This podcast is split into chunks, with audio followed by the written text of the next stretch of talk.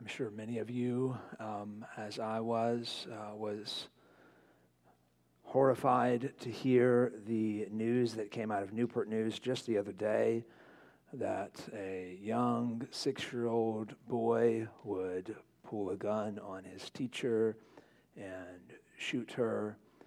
And I don't pretend to have any clue what was going on behind the scenes, what was going on in the heart and mind of that young little boy.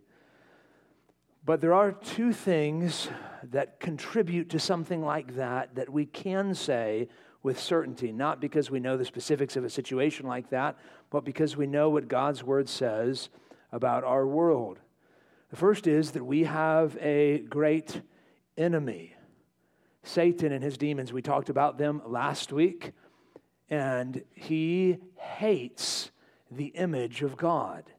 He hates humans. He hates you. He hates six year old boys Newport News and the young ladies who teach them. He and his minions love to steal, kill, and destroy. We know that. We can say that with certainty. We also know, because we can look at our world around us and because we can read what the Word of God says, we know that we live in a world system, not referring to the people, but the system in which we live, the culture in which we live. The air that we breathe is a culture of death. We live in a culture, we live in a world that promotes death, that devalues life and you can't be in that fish tank for too long without it starting to affect you. We live in a culture that is absolutely devaluing human life.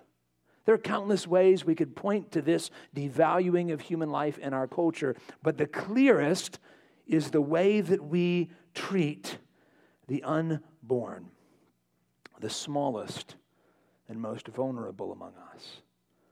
If you've been at PBC for at least a year, you know that it's been our tradition to take two Sundays in January to examine the twin evils of abortion and racism from a Christian worldview. Uh, we, we've talked about these issues in the month of January because there's a lot of cultural discussion on those issues this time of year. Um, racism, because Martin Luther King Jr. is right in the middle of the month, Martin Luther King Jr. Day and then abortion because the anniversary of Roe v. Wade, that Supreme Court case that infamously legalized abortion on demand in our nation, was decided in January. As perhaps you've followed the news over the past year and you've noticed the overturning of Roe v. Wade in our nation, perhaps you've wondered if that would also be followed by a subsequent overturning of those topics from our church calendar. I want to suggest to you, as important as overturning Roe v. Wade was, the fight to protecting preborn babies in our nation is far from over. Let me suggest, before we look at our text, two reasons why. Reason number one overturning Roe did not make abortion illegal in our country. You might have heard that on a news station somewhere. You might have read that in an article, but it's simply not true. Since Roe fell last June, voters in Kansas, Montana, and Kentucky, hardly predictable blue states, all failed to pass laws that would have protected the unborn. Other states, 10 in fact, passed laws since Roe fell that expanded access to abortion in our nation. So, if anything, in a lot of places, there's actually more access to abortion this side of Roe than there was before. 44 states continue to provide access to abortion for some or any reason, including the Commonwealth of Virginia, where since Roe was overturned in June of last year, over 800 babies lost their lives to abortion on the peninsula alone just since last June. That's reason number one. Overturning Roe did not make abortion illegal. Here's a second reason why I think we need to continue to think and talk about this issue from the scriptures. That is, even if Roe did make abortion illegal, it cannot make abortion unthinkable. What we ought to aim for, if we want a culture that values and treasures human life, is not merely for abortion to become illegal, but for it to become unthinkable. In God's providence, we live in a day and age in which the most insidious forms of racism are unthinkable for most people. You can't even imagine most of us living in a world where people were enslaved and treated as property because of the color of their skin. The passage of the 13th Amendment made that form of racism illegal, but changing that law didn't make racism unthinkable, did it? Jim Crow laws and countless others made racism perpetuate for much longer after the end of slavery in the United States of America. But today, racism is unthinkable in the minds of many. It's a cardinal sin to be labeled a racist. I believe that Christians ought to work for and pray for a culture where abortion is viewed the same way, where it's not merely uh, illegal but unthinkable. And so, with God's help, we'll continue to talk about this issue as the Lord allows.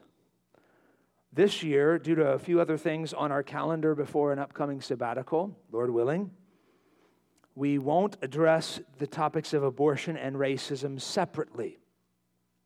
We're going to focus on the topic of abortion today. I'll make appropriate application to the issue of racism today as it's appropriate to do so. And as it comes up in the text later on throughout the year, we'll do that as well. But today, we're going to focus on this issue, which is, we could say, the litmus test of what we believe about the sacredness of human life. I'm going to invite you, if you're not already there, to turn in your Bibles to Matthew chapter 25, verse 14.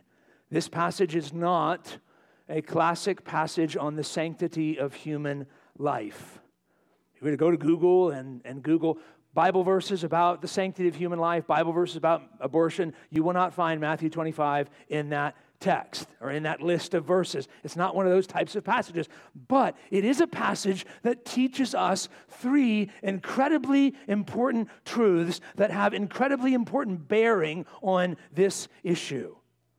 One of the things we ought to remember as Christians is when we study God's Word, what we ought not to do is, is view it kind of like uh, encyclopedia, where you go and find the topic, and here's everything the Bible says about this topic. We want to look at all of life through all of the lens of all of Scripture. So that's what we're going to do with God's help this morning from Matthew chapter 25.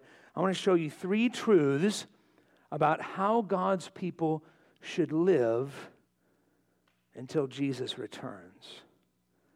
And I want to show you how we can apply that to this particular issue. Three truths. Truth number one here's a promise from our text Jesus will return. Jesus will return. It's a really simple, really clear, really obvious lesson from this passage. Now, just remember the context when Jesus delivered these words. This is the final days before his crucifixion. You remember the disciples were expecting Jesus to enter into the city of Jerusalem, and they're expecting him to overthrow Rome. One of the reasons why they cast down palm branches and their jackets at his feet was because that was something that had been done hundreds of years earlier for another Jewish leader that entered into the city and overthrew their oppressors. They think Jesus is going to do that. Jesus wants them to understand listen to me, I'm not here to establish an earthly kingdom the way you think. I'm actually going to be leaving you guys something they really didn't understand. And so Jesus, as he often did, told them a story. Look at verse 14. For it'll be like a man going on a journey who called his servants and entrusted to them his property. To one he gave five talents, to another two, to another one, to each according to his ability. and then he went away. Now, of course, the master in this story represents Jesus. He's going to leave his disciples very soon. At the time, the disciples didn't understand this. They didn't know that Jesus was leaving. They didn't know why he was leaving. Perhaps after his death, they thought, well, maybe that the journey that Jesus is going to go on is, is his death. If you remember in the book of Acts, they say to Jesus after his resurrection, now, now, is it now the time you're going to set up your kingdom, Jesus? Jesus says, that's not your business to know. They still really didn't understand that Jesus was going to leave. We live in that period of time. We live in this parable from verses 16 to 18, where the Master Jesus is not physically among us. He's not here. He is here by His Spirit, but we don't see Him. We can't touch His scars. We can't hear His voice with our ears. We live in this period when Jesus is physically absent. Verse 19 tells us that Jesus' absence is going to be a long one. Look at verse 19. After a long time, the master of those servants came and settled accounts with them. For nearly 2,000 years, we have been living waiting for the return of Jesus. But I want you to notice in verse 19 what Jesus is going to do when he returns. He's coming back. The master returns to settle accounts. Settle accounts. Here's something we need to understand, Christian. Your life is not a big, long vacation until Jesus comes back. Life is not meant to be lived enjoying every single thing you could possibly enjoy all the pleasure, all the entertainment, all the fun, all the money, whatever. Just pile it up, pile it up. And then when Jesus gets back, I get heaven. That's not what the Christian life is supposed to be. We're actually here with a job to do. And when Jesus returns, he's going to give an account or we're going to give an account for what we've done with what He's given us. This is the message that's clearly taught at the end of Scripture in Revelation chapter 22, verse 12. Jesus says, Behold, I am coming soon, bringing my recompense with me to repay each one for what he has done. There's the first truth Jesus will return. But what are we supposed to do in the meantime?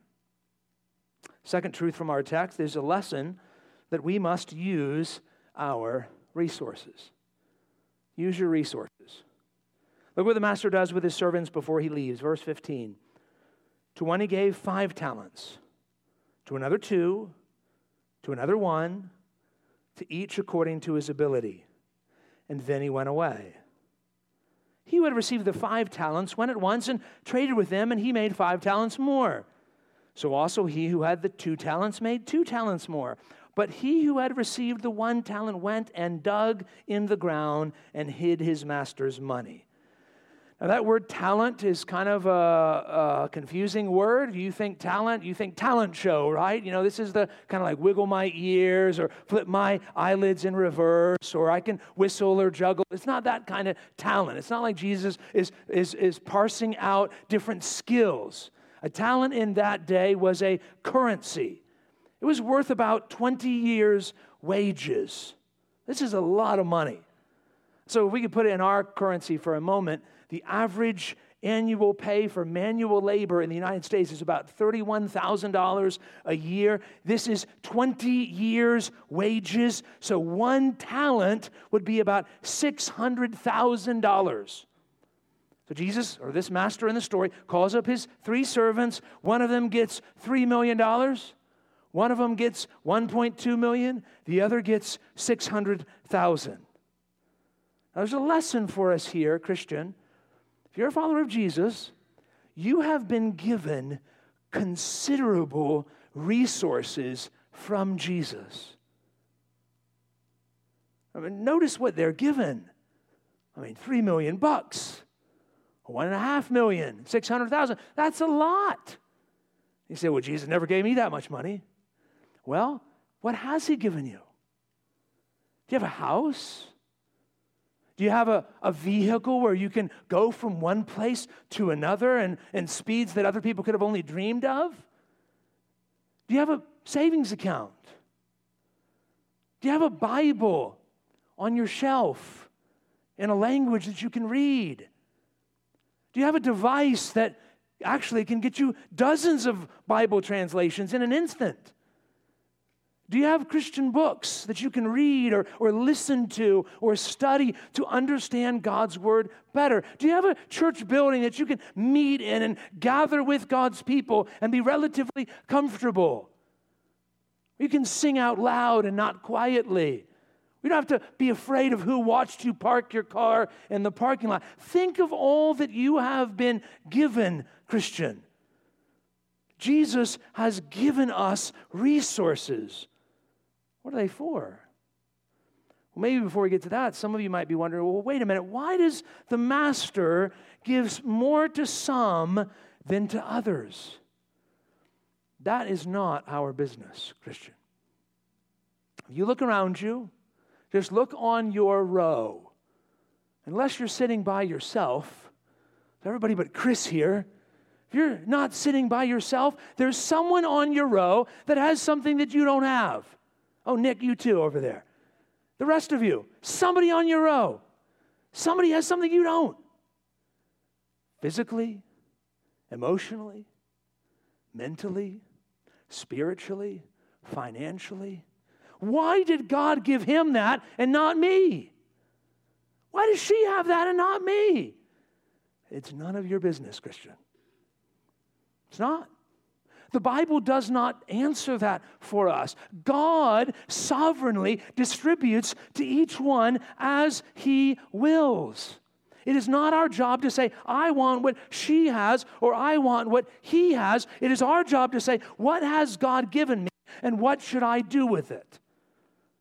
The important question is, What did these servants do with what they were given? Look at verse 19. After a long time, the master of those servants came and settled accounts with them. And he who had received the five talents came forward, bringing five talents more, saying, Master, you delivered to me five talents. Here, I've made five talents more. His master said to him, Well done, good and faithful servant. You've been faithful over a little. I will set you over much. Enter into the joy of your master. And he also, who had the two talents, came forward, saying, Master, you delivered to me two talents. Here, I've made two talents more. And his master said to him, Well done, good and faithful servant. You've been faithful over a little. I will set you over much. Enter into the joy of your master. These first two servants used what they were given to serve the master. It's interesting that phrase that perhaps you've heard a lot well done, my good and faithful servant. It comes right here from this parable. Now, I've heard preachers say before that that phrase, well done, good and faithful servant, that's only said to the cream of the crop, the really good Christians. Man, I mean, you want to get into heaven by the skin of your teeth? Or do you want to hear him say, Well done, good and faithful servant? That's not the way that the story goes. Jesus says to the man who earns five talents, Well done, good and faithful servant. And to the man who only earns two, he does not say, Okay job, decent and mediocre servant. Enter into the disappointment of your master. He doesn't say that. Why? What does he say? Well done. It's the same joy that they're entering into. It's the same affirmation. It's the same celebration. One earns five, one earns two, but they both earn the love and affection and joy of their master. So too with you, dear Christian. You might look at your life and look at what you have and look at your fruit and you might say, man, I just can't do what she does. I can't do that. Jesus is all I got. And over here, you know, you got Miss Perfect who's got so much more. Think, well, what is he going to say to me? You know, you know what he's going to say to you, Christian? Well done, good and faithful servant. Enter into the joy of your master. What Jesus wants from you, Christian, is not to reach the same level of output as some other Christian. He wants you to give the same level of input. It could be that your dear, Miss Perfect Christian friend next to you or near you, who seems to have so much output, is actually underperforming because they're not putting all that they have into it. Jesus is not here measuring how much do you earn for me. Jesus wants to know what are you doing with what I've given you? What are you doing with what I've given you? Are you using your resources for the kingdom? If you're a Christian, you have been given resources by Jesus to use for Jesus. What are you doing with them? What are you doing with them? The lesson is that we should work according to the resources that we've been given. There's a third truth in our text that we must consider, and that's a warning. In action, doing nothing is reprehensible. Look at how the master in Jesus' story responds to this, the third servant. He also, who had received the one talent, came forward, saying, Master, I knew you to be a hard man reaping where you did not sow, gathering where you scattered no seed. And so I was afraid, and I went and hid your talent in the ground. Here, you have what's yours. But his master answered him, You wicked and slothful servant. You knew that I reap where I have not sown and gather where I scatter no seed? then you ought to have invested my money with the bankers, and at my coming, I should have received what was my own with interest. Notice the words the master in this story uses to describe his servant wicked, slothful, worthless. Is the master overreacting? What did, the, what did this poor third guy do wrong? I mean, he didn't lose the money, he gave it back. Here you go, Jesus. Here you go, Master. Here's your money back. He didn't steal it. I mean, 600,000 bucks. It's a lot of money. Could have rode off into the sunset. He didn't do that. He didn't work for the master's enemies. All he did was bury that money in the backyard. Is that really such a big deal? Apparently, the master in Jesus' story thought so. Look at what he does, verse 28. First, he takes the servant's talent away. Take the talent from him and give it to him who has the ten talents. For to everyone who has more, who, for everyone who has, will more be given, and he will have an abundance. But from the one who has not, even what he has will be taken away. But that's just the beginning. Look at verse 30. Cast the worthless servant into the outer darkness. In that place there will be weeping and gnashing of teeth. Those phrases, outer darkness, weeping, and gnashing of teeth, are used eight different times in the New Testament, and every time they're a clear reference to hell. This third servant doesn't get a slap on the wrist, he gets hell for eternity. Why? Is the master overreacting? If you claim to be a servant of our Master, King Jesus, and your faith in Jesus doesn't lead you to action for Jesus, you don't have faith in the right Jesus. I'm going to say that again. If your faith in Jesus doesn't lead you to action for Jesus, you don't have faith in the right Jesus. And that's the problem with this servant. The first and foremost problem, the biggest problem in this guy's life is not what he did or didn't do, it's what he believed about the master. Look at the passage. Look at it, verse 25. He says, Master, I knew you to be a hard man, reaping what you did not sow, and gathering where you scattered no seed, so I was afraid. Does this sound like Jesus? Christian followers of Jesus in this room, do you know Jesus to be hard and severe? Is Jesus a lazy boss? Who delegates all the work to his underlings and keeps all the credit to himself? Is that the Jesus of the scriptures? Or is Jesus gentle and lowly in heart? Do we work for Jesus with resources from Jesus? Who's the Jesus that you worship? Is he a stern, angry, harsh master, or is he loving and gentle and good? The problem with this man is not first and foremost that he didn't work for the master, but he didn't even know the master. See, if you truly know Jesus, if your life has been transformed by Jesus, it will show. It will. You're in this room and you're not a follower of Jesus, here's what Jesus is like He is holy. He is holy. But He's also love.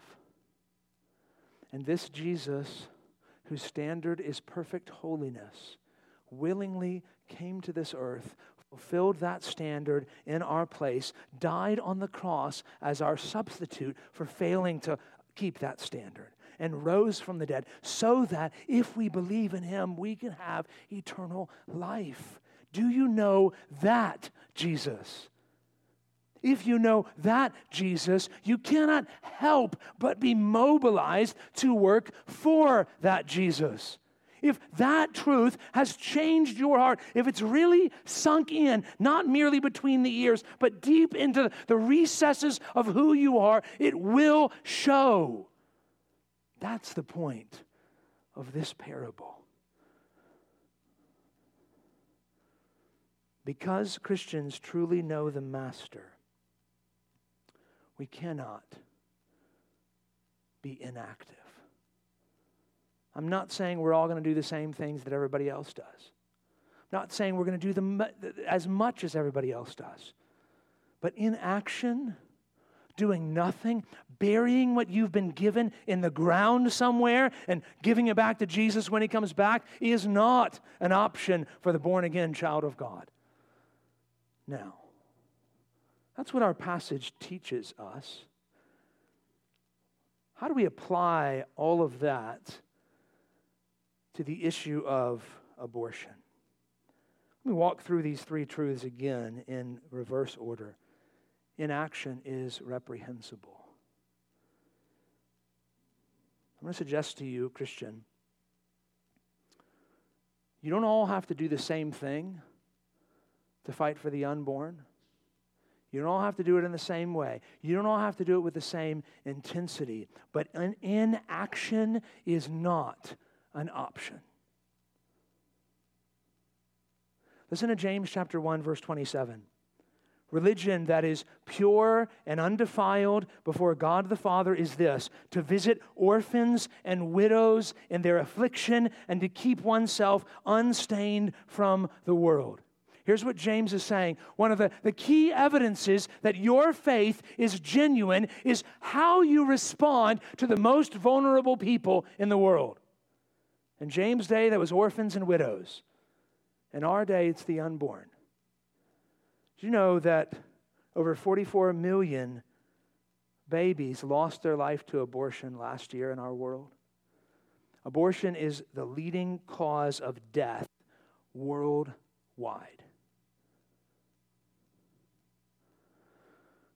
Maybe you think, well, it's a bit more complicated than that, isn't it? Isn't the issue of abortion more complicated? I'm going to suggest to you, friend, the abortion debate is not a complicated debate. There is one and only one question that matters in this debate. It's the question that was on the front page of the New York Times just the other day. When does life begin? That's the question. That's the question in the abortion debate. If the unborn is not a living human person, then do whatever you want. No, no argument against abortion makes any sense. But if the unborn is a living human person, then no argument for abortion makes sense. I think sometimes it's helpful to see the lunacy of our arguments for abortion if we kind of take them off and apply them to a different issue. So I want you to think, let's mental exercise for a second. Think about the arguments that we hear or perhaps even use in favor of abortion, and let's apply them to another social issue, like, let's say, slavery, race based chattel slavery. Okay, so one of the arguments about abortion is a woman's right to privacy. Does a woman have a right to privacy? Sure. Should people have the right to privacy? Yes. But in everything? Do you have the right to privately keep slaves in the comfort of your own home as long as it never bothers anyone outside of it? Of course not. Absolutely not. The, the right to privacy has limits. We know that to be true. Some others say, well, what about a woman's right to choose? Should we have the right to choose? Yes. You should have the right to choose, dear brother, sister, friend, a number of things. I hope you use that right. I hope when it's time for lunch, you choose and you eat what you want. Except for Chick fil A. You can't do that today. You have to wait till tomorrow. You have the right to choose and you ought to use that right. But we don't have the right to choose whatever we want. If the right to choose was an unlimited right, then anyone that wanted to choose to own slaves should be able to. They have the right to choose. But we all understand that the right to choice is not unlimited. There's limits on it. There are some things that I can choose that I should not be able to choose. And if I choose to do those things, I should go to jail. We understand that. The right to choose is not unlimited. What about a woman's safety? One of the arguments we often hear is that legal abortion keeps people safe. It protects women from attempting on their own what would harm, what will harm themselves. I can imagine that someone might have made a similar argument in the United States of America as the debate over slavery, slavery was raging in our nation. Can you imagine a plantation owner say, well, legalized slavery keeps these poor folks safe? They couldn't make it in that harsh world on their own we keep them safe. We're good to them. Who, abortion is safe for who? Is it safe for the unborn child? Another argument we often hear is well, what about families who can't afford a baby? I mean, if a mom and dad can't afford a little baby, should we make her, should we force her to endure the nine months of pregnancy? What about a slave owner that couldn't afford to keep his plantation running apart from the slave labor? Would we say to him, Well, you can't afford to do that without them, so you need that? Of course not. Should we say, well, if you can't afford the unborn child growing in you, that now we have the right to eliminate it? What about moms who don't want a baby? What about the counties, the cities, the states that didn't want free blacks in our country? Would it be right to say, well, since they don't want them to be free, we should just keep slavery legal? Of course not. We should fight to teach people that what they wanted was wrong. And so too with a, with a mom in a crisis pregnancy, with all the compassion we, we can muster, we should fight the teacher that not wanting that child is wrong. Besides, there is no such thing as an unwanted child. I promise you, there are men and women, maybe even within this own church, that would gladly take that little boy or girl.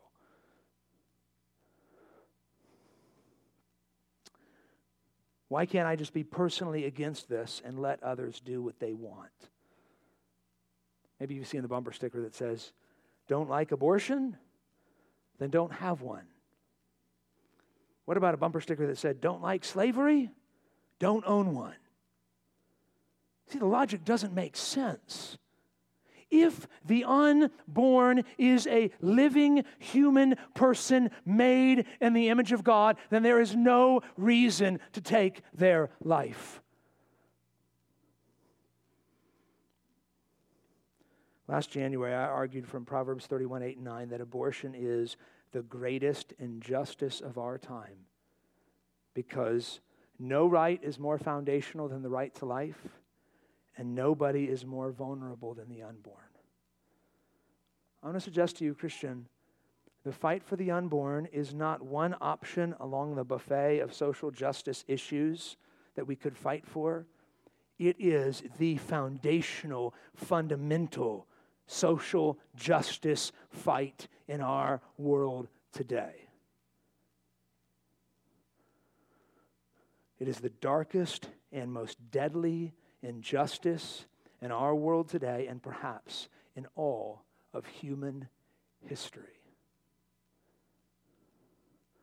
I'm not saying, Christian, I'm not saying that you should be a single issue voter sort of Christian. I am saying that you cannot ignore or minimize this foundational issue, the sanctity of unborn life, and still pretend you're fighting against injustice. It's not how it works. So, what am I supposed to do? Second truth from our text use your resources. Use your resources. Consider with me three resources that we all possess your wealth, your abilities, your time. What about your wealth? I'm not saying that all of you in this room are wealthy, but you have stuff. You have stuff. Don't just use your wealth to store up treasures here, store up treasures in heaven. Question to the Christians in this room Are you using your finances to support the sanctity of human life? Now, pause for a second. I believe, Christian, the first and most important place where you should give is to the local church. And if you, Christian, are faithfully giving to the local church, let me just encourage you for a second. You are giving to support the sanctity of human life. You are. You didn't even know you were, but you are. Why? Well, because we talk about it here.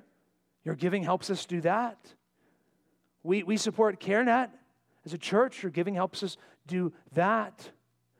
Your giving helps us spread the only message that can change the hearts of our nation on this issue. That's the gospel of Jesus Christ. Your giving helps us do that.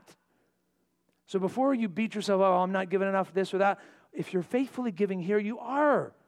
You are.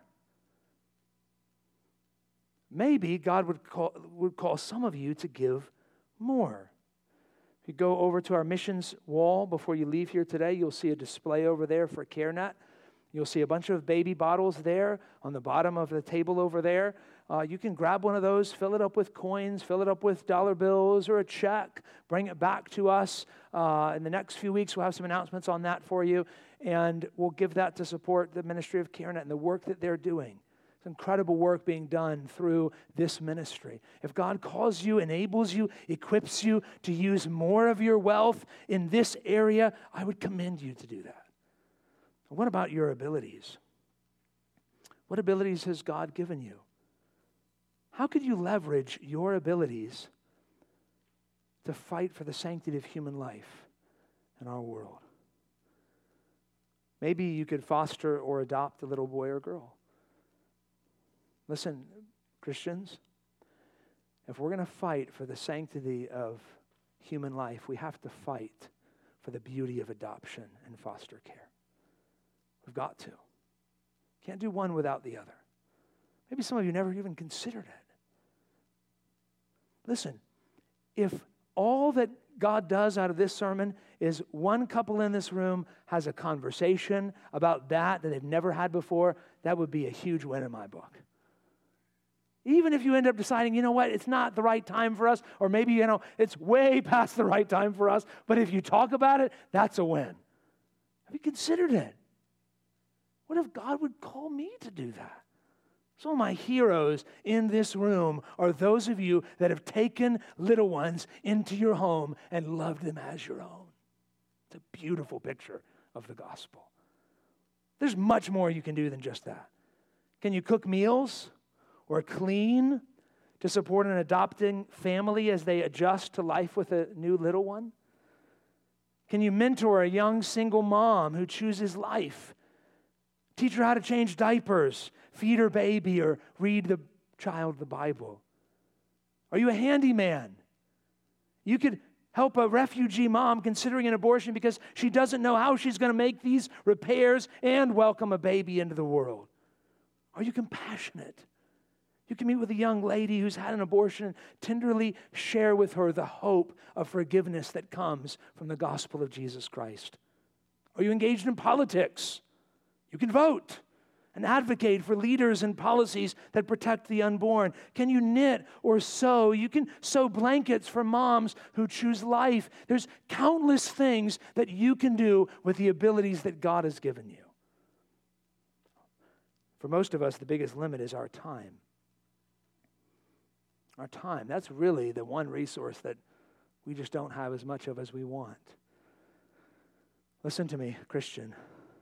Jesus knows how much time you have. He's not asking you to give him five hours a week when you've only got five minutes. If he gives you five talents, he knows that he's given you what you can handle. If he gives you two, he knows he's given you what you're able to handle. The question is not, how much time do I have, but what am I doing with the time that was given me? What are you doing with the time that you have? Even if, Christian, you have little bandwidth for anything else. Some of you are stay at home moms and you got kids up to your eyeballs, you got crazy stuff going on in your world. Can you pray? Can you pray? Your prayers for God to root out this injustice in our world are not meaningless. Christian, if that is all you do with the resources God has given you, Jesus will say to you, Well done, my good and faithful servant. Enter into the joy of your master. Even if that's all you've got, that is good, noble, powerful, meaningful work and the fight against this evil. Christian, our job is not to fix this issue. Our job is to faithfully use our resources for the work, work of the kingdom. When Jesus returns, he will fix this issue. So let's look at that final truth. There is coming a time when abortion will be no more. I don't know if it'll happen in this nation before Jesus returns, but I know this it will happen. It will happen. The day is coming when this and every other evil committed under the sun will be once and for all undone. Christian, if you faithfully use what God has given you to work for that day, Jesus sees and he is pleased. And you will be rewarded. Maybe in this room you hear all of this, and your first thought is, Well, I, I haven't really done anything. I've been guilty of inaction. I've been like that third servant. I haven't done anything. Maybe I've even worked against the sanctity of human life. Maybe there's ladies in this room that have had an abortion or considered it or counseled one for someone else. Maybe that's you in this room and you say, Well, is there any hope for me? If you know this Jesus, there is. If you know him, there is. In just a moment, we're going to sing a song, one of the most beloved songs of all time, a song called Amazing Grace, written by a man named John Newton. Many of you know the story of John Newton, or at least you've heard parts of the story. You know that John Newton was an African slave trader whose eyes were opened to grace, repented of his racism, and fought to end the slave trade. That is all true. John Newton was a slave trader. He did realize that what he was doing was wrong. He did repent of that sin, and he did use all of his resources to fight to put it to death. But here's the part of the story that a lot of Christians don't know John Newton didn't even start in the slave trade until after he became a Christian.